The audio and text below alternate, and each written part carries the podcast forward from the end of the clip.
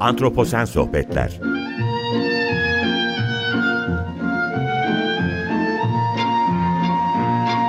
Hazırlayan ve sunan Utku Perktaş Merhaba, iyi akşamlar herkese. Antroposen Sohbetlere hoş geldiniz. Ben Utku Perktaş. Bugün Antroposen Sohbetler'de iklim adaleti konusunu tekrar konuşacağız. Konuğum Hande Gültan. Hande Hanım Ankara Hukuk Fakültesi mezunu, lisans eğitimini burada tamamlamış. Yüksek lisans eğitimini Roma La Sapienza Üniversitesi'nde tamamlamış.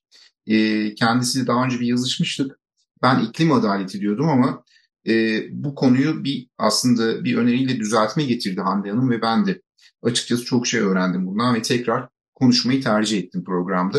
Dolayısıyla çok fazla lafı uzatmayacağım bugün. Hemen programı geçebiliriz. Hande Hanım hoş geldiniz. Davetimi kabul ettiniz.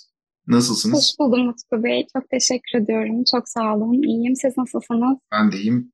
Çok teşekkür ederim. İyi, iyi ki buradasınız. Çünkü hani iklim değişimi ve adaletten konuşuyoruz. Daha önce de konuşmuştuk. Yasemin Hanım'la bir program yapmıştık. Ee, onun üzerine siz mesajlaştık. Çok da iyi oldu. Ee, ve farklı bir bakış açısı getirdiniz. Dolayısıyla bugün program bence bu anlamda bilgi verici ve güzel bir program olacak diye düşünüyorum. Ve yavaş yavaş sizin de izniniz olursa, uygun olursa size de sorulara geçeyim diyorum. Ne dersiniz? Estağfurullah. Buyurun lütfen. Şimdi iklim değişimi ve bu değişimi bu değişimin yani çevreye verdiği yük konusunda ne düşündüğünüzü bir önden soracağım. İklim adaletine ya da iklimsel adalet kavramlarına girmeden önce iklimsel adalet dedim. Bunu sizle beraber açacağız. Yani bu noktadan hareketle iklim ve adalet kavramlarını sizin perspektifinizden bir araya getirebilir miyiz? Nasıl bir araya getirebiliriz? Ee, sözü size bırakıyorum. Çok teşekkür ediyorum tekrardan. Buyurun. Estağfurullah. Ee, ben iklim krizinin ve bu krizin şiddetlenme sebebinin e, biz insanlar olduğumuzu öğrendik. Yani bilimsel araştırmaların da yardımıyla.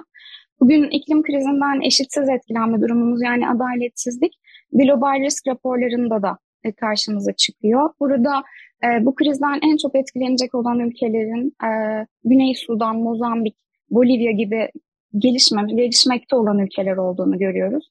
Ancak aynı listede Japonya'da var. E, ancak şöyle bir durum var ki iklim krizinin e, yıkıcı etkilerinden Japonya'nın kendini kurtarması çok daha rahat olabilecek. Çünkü bunun için daha güçlü araçlar kullanabilecek ülkeler bunlar. Yani gelişmiş ülkelerin uyuma ilişkin ve bu krizin yıkıcı sonuçlarına ilişkin kullanacağı araçları var ve maalesef e, bazı coğrafyaların böyle bir imkanı yok. Yalnızca coğrafyalardan, ülkelerden bahsetmek istemiyorum. E, iklim krizinin sonuçlarından biz yalnız insanlar etkilenmiyoruz. Ekosistemimiz çok ciddi anlamda etkileniyor. Cansız varlıklar, kültürel değerler çok ciddi anlamda etkileniyor. E, ve bizim e, ekosistemdeki yani e, kedinin, köpeğin, toprağın e, var olma hakkını konuşmamız gerekiyor. Ve eğer bu var olma hakkını kabul etsek dahi bahsettiğim kedi, köpeğin hatta toprağın, akarsuyun bu hakkı iddia edebilecek e, kabiliyeti yok.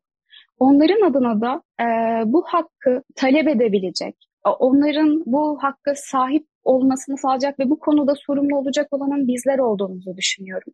Ve bu konular e, ciddi anlamda tartışılmaya başlanmadı. Çünkü uluslararası anlaşmalarda tercih edilen insan merkezli bir yaklaşım. Biz bu anlaşmalarda e, yalnızca bugünümüzü değil, evet gelecek nesilleri de konuşuyoruz ama bahsettiğimiz bizim insan e, türünün çıkarı. Yani bir sonraki nesle konuşsak biz kendimizi kurtarmaya çalışıyoruz. Ancak içinde yaşadığımız dünyada bir bütün halinde yaşadığımızı düşünüyorum. Ben nihayetinde bu krizden, bu krizden bir coğrafyanın, bir ülkenin hatta bir grubun e, bağışık olduğunu düşünmüyorum. Hepimiz bu krizden çok ciddi anlamda etkileneceğiz ve e, almamız gereken sorumluluk e, kendimiz için ve toprağın hakkını, e, toprağın var olma hakkını ona verirken ve bu hakkı korurken e, göstereceğimiz tutum bu da bizim için. Bizim buna ihtiyacımız var. Ben e, evet iyimser bir insan değilim bu konuda. Maalesef her gün okuduğum haberler, şahit olduğum gelişmeler beni benim iyimser olmama izin vermiyor. Ancak şunu söylemek istiyorum. İyimser olmayabilirim ama sorumlu olmam mümkün. Hepimizin sorumluluk sahibi e, insanlar olması mümkün. Yöneticilerin, kural koyucuların sorumluluk sahibi davranmaları mümkün. şöyle bir sorunumuz var ki ulusal politikalar belirlenirken kalkınmayı ana amacımız olarak seçiyoruz ve bu amaç doğrultusunda kaynakları düşünmeksizin kullanıyoruz. Yine kalkınabiliriz ancak e, iyimser olmasak da ben sorumlu davranabiliriz diye düşünüyorum. E, insanlığa içinde yaşadığımız dünyaya kalkınma amacımızın bir aracı olarak bakmamız iklimsel adaletsizliği daha da körüklüyor. Evet. Burada ben hak ve çıkar ayrımına değinmek istiyorum. Hak dediğimiz zaman birine muhakkak verilmesi gereken, ona borçlu olduğumuz bir şey kastediyoruz. Çıkarsa bu kimin çıkarıysa onun hak ettiğinden fazla olanı alırken başkasının payından eksiltiyor olması gereğiyle karşılaşıyoruz. Bugün bu adaletsizliği yaratan kaynakları kullanırken çıkarları doğrultusunda davranmak ve nereden eksilttiğini, nereye kime zarar verdiğini bilememek. Bu davranış şeklini değiştirmek veya durdurmak kolay değil ama mümkün diye düşünüyorum. Ulusal politikaların ana amacını değiştirmemiz gerekiyor. Kalkınma, öyle ya da böyle kalkınma. Hangi hakkı ihlal ettiğimiz önemli olmaksızın. Bundan vazgeçilmesi gerekiyor. Anlamlı ve sorumlu politikalarla bir yol izlerken de kalkınabilir ülkeler. Ee, yani politikaların ana amacı vahşi bir kalkınma olmamalıdır diyerek bu e, sorunuzu tamamlamak istiyorum. Çok teşekkür ederim. Yani kalkınma derken Tabii tabii tabii çok teşekkür ederim. Çok güzel oldu. Çünkü kalkınma derken hani doğaya da belli ölçüde yani başka canlıların gözünden bakarak da bir kalkınma perspektifi yaratmamız gerekiyor galiba. Strateji. Kesinlikle öyle. Kesinlikle öyle. Biyoçeşitlik krizinin de temel sebeplerinden bir tanesi bu birazcık. Çünkü e, ülkelerde anladığım kadarıyla ne kadar bunu biz dikkat ediyoruz deselerdi e, kalkınma e, şeyi altında nedir? maskesi altında çevreye ciddi zarar veriyorlar. Ki bu esasında kalkınmak değil, kısa vadede belki kalkınmak gibi görünse de orta ve uzun vadede gezegeni ciddi anlamda ve burada yaşayan tüm bileşenleri ciddi anlamda, gezegen üzerinde yaşayan tüm bileşenleri ciddi anlamda sıkıntıya sokan bir süreç oluyor.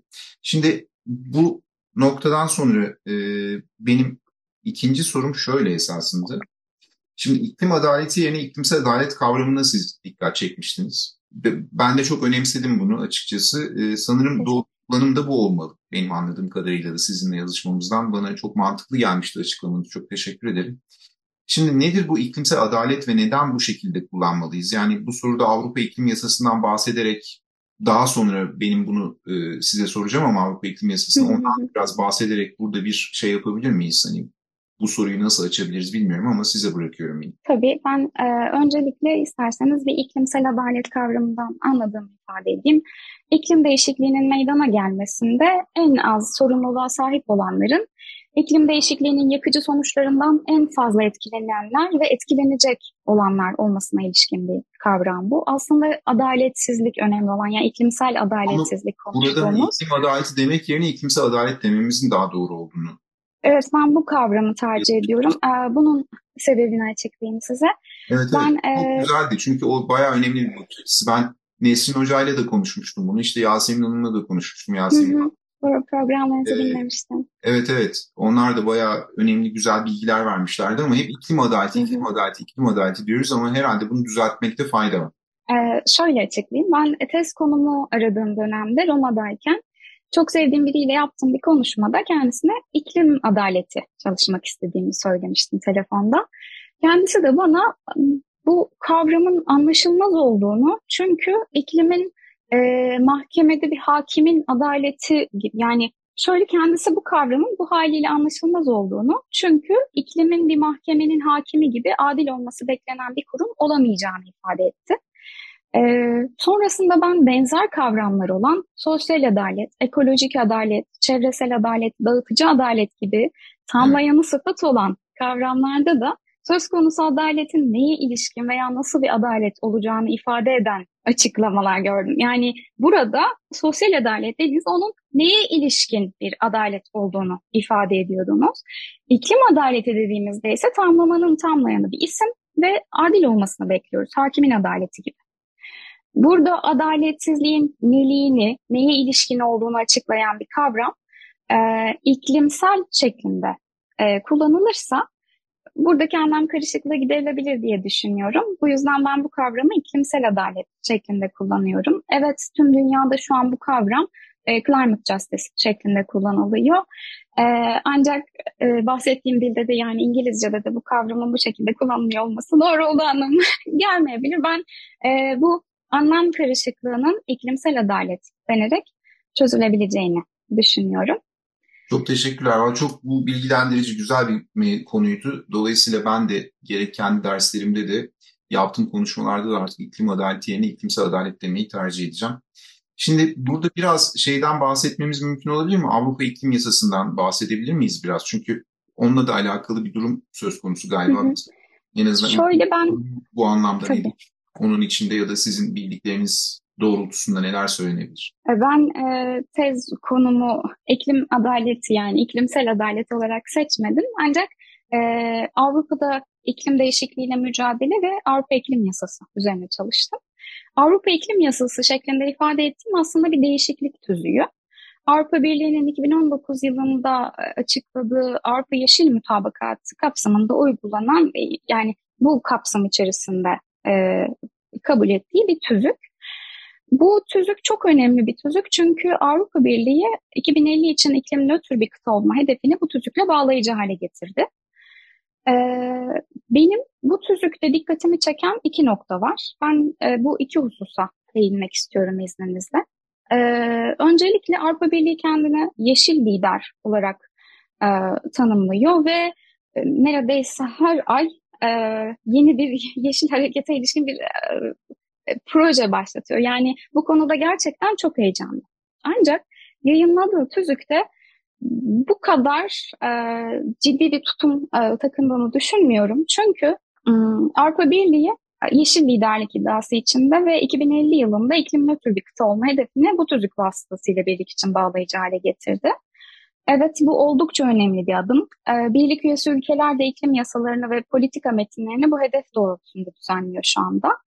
2050'ye ee, giden yolda ilk ara hedef olarak 1990 seviyelerine kıyasla %55'lik bir e, e, emisyon sera gazı emisyonu azaltımı hedefleniyor. Ardından 2040 hedefi belirlenecek. Ancak bu hedefin nasıl belirleneceği henüz pek açık değil. Bir e, yörüngeye göre belirlenecek ancak ilerleyen zamanlarda. Benim bu tüzüğe ilişkin söylemek istediğim bir şey var ki üye ülkelerin emisyon azaltma taahhütlerine ilişkin tutumunu sıkılaştırmak yerine e, yumuşatmayı tercih etti bu tüzük. Birlik, iklim nötrlük hedefi ve uyuma ilişkin ilk e, önümüzdeki 30 Ekim e, gününde bir değerlendirmede bulunacak ve ardından 5 yılda bir bu değerlendirmeleri yapacak. Üye ülkelerin e, iklim nötrlük hedefine ve uyum iklim değişikliğine uyum sürecine ilişkin e, davranışlarını izleyecek ve uygun olmayan e, davranışları konusunda tavsiyeler yayınlayacak. Ancak tavsiyeler Avrupa Birliği'nin bağlayıcı araçları değil. Yani e, şunu söylüyor bazı hocalarımız, e, evet tavsiyeler bağlayıcı araçlar değil ancak üye ülkelerin ulusal mahkemelerinde etkili olması bekleniyor. Üye ülkelerin insafına bırakılmış durumda bu o, uygulama ve birlik şu anki tutumunun dahi gerisine düştü diyebiliriz bu tüzükle. Tüzüğün ikinci dikkat çeken yanı şu ki bu tüzüğün hazırlanma aşamasında taslak metinlerini incelediğimde e, 2050 için olan iklim nötrlük hedefi ulusal iklim nötrlük şeklinde düzenleniyordu. Yani her üye devlet 2050 yılında iklim nötr hale gelmiş olacaktı. Ancak tüzüğün kabul edildiği gün önümüzdeki metinde e, birlik çapında bir iklim nötrlükle karşılaştık. Yani Avrupa Birliği biz birlik olarak iklim nötr hale gelmiş olacağız dedi. Tabii e, bu tüzüğü açıklarken Sayın Frans Timmermans açıklamasında üye devletler de e, iklim nötr hale geleceklerdir 2050 yılında dedi. Ancak önümüzdeki metin e, birlik çapında iklim nötrlük diyor ve benim bu metinden anladığım şu ki yeşil dönüşümünü tamamlanmakta zorlanan, emisyonları yüksek olan ülkelerin yükünü taşıyan bazı bir, e, daha gelişmiş birlik ülkeleri olacak. Yani bu yük dağılacak ve tüm üye devletler iklim nötr hale gelmiş olmayacak. Birlik bu kararı alırken e, bence bazı politik kaygılar içerisinde aldı. Çünkü e, birliğe sonradan entegre olan ülkelerin bu hedefi gerçekleştirmek konusunda zorlanacağını düşünmüş olabilir. Yani ben bu ulusal iklim nötrlükten vazgeçip birlik çapında iklim nötrlüğe dönüşün politik ve ekonomik kaygılarla e, alınmış bir karar olduğunu düşünüyorum.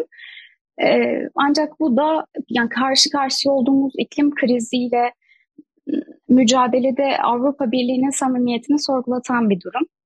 E, çok daha ciddi bir tavır almasını, çok daha bağlayıcı kurallar koymasını beklerdim. Maalesef tüzük beklentileri karşılamadı.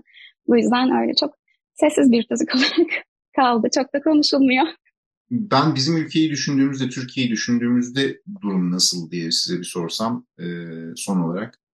Zaman hızlı akıyor. Yine e, sona doğru yaklaşıyoruz. Belki Bey, ben sizin bu sorunuza ilişkin şöyle bir şey sorabilir miyim? Bizim emisyon hedeflerimizden mi bahsedeyim? Ya Çünkü hani Avrupa... mantıklı, mantıklı adımlarımız var mı genel olarak? Hani iklim değişimini düşündüğümüzde, küresel ısınmaya bağlı iklim değişimini düşündüğümüzde bizim hedeflerimiz e, ulaşabileceğimiz hedefler mi yoksa biraz çok da ulaşabileceğimiz hedefler değil ama e, nasıl desem sözde mi kalacak bunlar yani? Maalesef ben e, ülkemiz için değil yalnızca e, birçok gelişmiş e, devlet içinde e, koydukları hedeflerin gerçekleştirilebilir hedefler olmadığını düşünüyorum ki bugüne kadar konan hedeflerin de büyük bir kısmı gerçekleştirilmedi. Sanırım gerçekleştiren iki ülke vardı ve onlar da gelişmiş ülkeler değillerdi. Çok daha küçük e, ülkelerdi. Orta Doğu'yu, Orta Doğu'yu düşündüğümüzde o zaman çok iç açıcı bir durum yok. Çünkü Orta Doğu'daki ülkeleri düşününce e... E, maalesef maalesef e, bu e, hedeflenenleri dahi yakalayabileceğimizi düşünmüyorum. E, hedeflenen yakalansa dahi başımıza gelecekler maalesef çok korkunç. Yani o, e, bilimsel raporlardan okuduğumuz şeyler zaten çok korkunç. Biz bu hedefleri evet. yakalasak dahi evet. çok büyük şeyler kaybetmiş olacağız. Ancak taahhütleri yakalamakta dahi zorlanacağımızı düşünüyorum ben. Birçok uluslararası sözleşmenin taahhütlerini yakalamakta zorlanacak e, birçok dünya devleti. Yani ben maalesef iyimser değilim. Başta da söylemiştim size. Evet yapmamız gerekeni yapalım diye düşünüyorum. Çünkü bence yapılması gereken yapılmalıdır. Herkes için böyledir. Ama ben iyimser olamıyorum. Maalesef özür ben, ben, de, ben de hep çizdiğim tabloda hani e, ne kadar erken farkına varırsak bu kadar iyi ama herhalde biraz da şunu yapmaya çalışıyoruz. Bireysel olarak her birimizin ne yapabilirim demesini sağlamaya çalışıyoruz. Bu yani benim gündüz WhatsApp'la konuşmalarımdan aklımda kalan önemli şeylerden bir tanesi ne yapabilirim demek. Dolayısıyla bu tür adalet kavramını işin içine soktuğumuzda, iklim değişimini işin içine soktuğumuzda biraz herhalde karar vericilerden bir takım şeyleri beklemeksizin biz ne yapabilirim demekimiz gerekiyor. Ee, biraz öyle hareket edersek daha herhalde bulunduğumuz coğrafyalarda ve gezegen için iyi şeyler yapabileceğimizi düşünüyorum. Yoksa karar vericilerden bir şeyi beklemek genellikle onların her yapamayacağı şeyleri söyleyip e, beklentiyi yüksek tutup ne olduğumuz yerde saymamız anlamına geliyor. E, dolayısıyla bizlere çok rol düşüyor diye düşünüyorum. Bilmiyorum ben de aynı şekilde evet. düşünüyorum. Ben de yani sorumlu olduğumuz şey üzerine düşünmemiz e, ben bu krizi daha iyi anlamamız gerektiğini düşünüyorum. Hı. Bence problemimiz e, karşı karşıya olduğumuz krizi anlamamış olmamız. Yalnızca benim değil. Ben e, buna ilişkin okumaya çalışıyorum, öğrenmeye çalışıyorum ama e, bence büyük bir çoğunluğumuz şu an bu krizin ne kadar ciddi bir kriz olduğunun farkında değil. Ve ben e, daha çok anlatılması, daha çok konuşulması gerektiğini düşünüyorum. Çünkü yapabileceğimiz tek şey öğrenmek ve anlamak. Yani ya peki yani şey düşünseniz mesela yani yüksek lisans sürecinizdeki o e, yurt dışı deneyimleriniz, yurt dışı tecrübeniz e, baktığınız zaman yani ya da oradaki topluma baktığınız zaman Türkiye ile İtalya'yı karşılaştırsanız orada farkındalık ya da e, bilinç biraz daha yüksek mi yoksa gerçekten tüm insanlar olarak Avrupa'ya baktığımızda, Türkiye'ye baktığımızda, Orta Doğu'ya baktığımızda aynı noktada mıyız yani? Bu, bu şeyi algıladığım, algılamamız konusunda iklim değişimini. Çünkü ben de size katılıyorum. Krizin ya da e, problemin ne kadar büyük olduğunu pek zannediyorum farkında değiliz yani. Konuşuyoruz, konuşuyoruz, konuşuyoruz ama bazen sadece konuşuyoruz gibi oluyor. E, böyle bir ayrım yapabiliyor musunuz? Hiç böyle bir gözleminiz var mı? Ben e, İtalya'da yüksek Hı, lisansımı evet, yaptım evet. ve maalesef e, İtalya'daki farkındalığın Türkiye'dekinden çok daha yüksek olduğunu söylemek isterdim size. E, en azından bir yerlerde daha iyi bilindiğini, daha farkında olunduğunu söylemek isterdim ancak benim gözlemim bu şekilde değildi. Şöyle benim e, faydalandığım kaynaklar arasında Hollanda'da çok Hollanda'daki üniversitelerin kaynaklarını okuma imkanım oldu. Kuzey ülkeleri daha ilgiliydi, daha farkındaydı. Yani orada yapılan çalışmalardan ben e, İtalya'daki kaynaklardan daha fazla faydalandım açıkçası. Evet, Üniversitem İtalya'daydı. evet, akademik çerçeve de mi aynıydı? Yani akademik e, toplum da mı, akademik e, şey de mi? Bir, oradaki akademisyenlerle Türkiye'yi karşılaştıracak olursanız onlardaki farklılık ya da farkındalık ya da daha yüksek miydi acaba? Utku Bey maalesef benim Türkiye'deki akademiyi karşılaştıracak kadar yetkinliğim yok. Keşke olsaydı da bu sorunuza cevap verebilecek. Yok yok şey ee, diye söylüyorum. Yani olsaydı... burada gördüğünüz akademik çevre konusunda en azından görmüş olduğunuz. Çünkü ben yurt dışına biraz daha baktığımda ben söyleyeyim hani gördüğüm kadarıyla e, Türkiye'de de akademide çok fazla anlaşıldığını düşünmüyorum iklim değişiminin. Yani, ama hani bu siz birazcık daha konuyla spesifik olarak İtalya'da ilgilendiğiniz için acaba konuyla spesifik ilgilenenler arasında bir karşılaştırma yapsanız daha mı yüksekti acaba fark diye düşündüm. O yüzden sorayım. Maalesef İtalya için e, öyle olduğunu ben söyleyemeyeceğim. Çünkü size şunu söyleyebilirim. Benim tezimi hazırladığım dönemde e, bakanlığın internet sitesine erişmem dahi mümkün değildi. Yani ben bazı raporlara ulaşamadım. E, O yüzden yani, güzel şeyler söyleyemiyorum. Evet evet. Yani gelişmiş ülkeler diyeyim ya da batı dünyası diyeyim. Benim gördüklerim hep, hep şeyden e, politika yapıcıların, karar vericilerin ya hani susuz kalacağız. Yani insanlar bir takım şeyleri yaparken farkında da değiller. İklim değişiyor, canlılar gidiyor. Kuraklıkla karşı karşıya kalacağız ama e, gerek işte yerel yönetimler, e, gerek başka türlü yöneticiler e, bunun farkında değil ve pervasız davranıyor diye Türkiye dışında bulunduğum yerlerde bunları akademisyenlerden biraz duyuyordum. O yüzden hani acaba sizin böyle bir gözleminiz var mı diye merak etmiştim ama Türkiye'de çok olduğunu düşünmüyorum yani genel olarak. Ee, Türkiye'de ben e, henüz döndüm, taze döndüm Türkiye'ye ama e, benim bulunduğum yerde yani Roma'da benim üniversitem için ben e, Maalesef sizin Anladım. söylediğiniz farkındalıkla karşılaşamadım. Benim üniversitem için geçerli değildi. Hande Hanım çok teşekkür ederim. Güzel bir program oldu gerçekten. Çünkü iklim adaleti, iklimsel adalet bu kavramları ben şimdi daha dikkatli bir benim bile farkındalığım oluştu düşünün.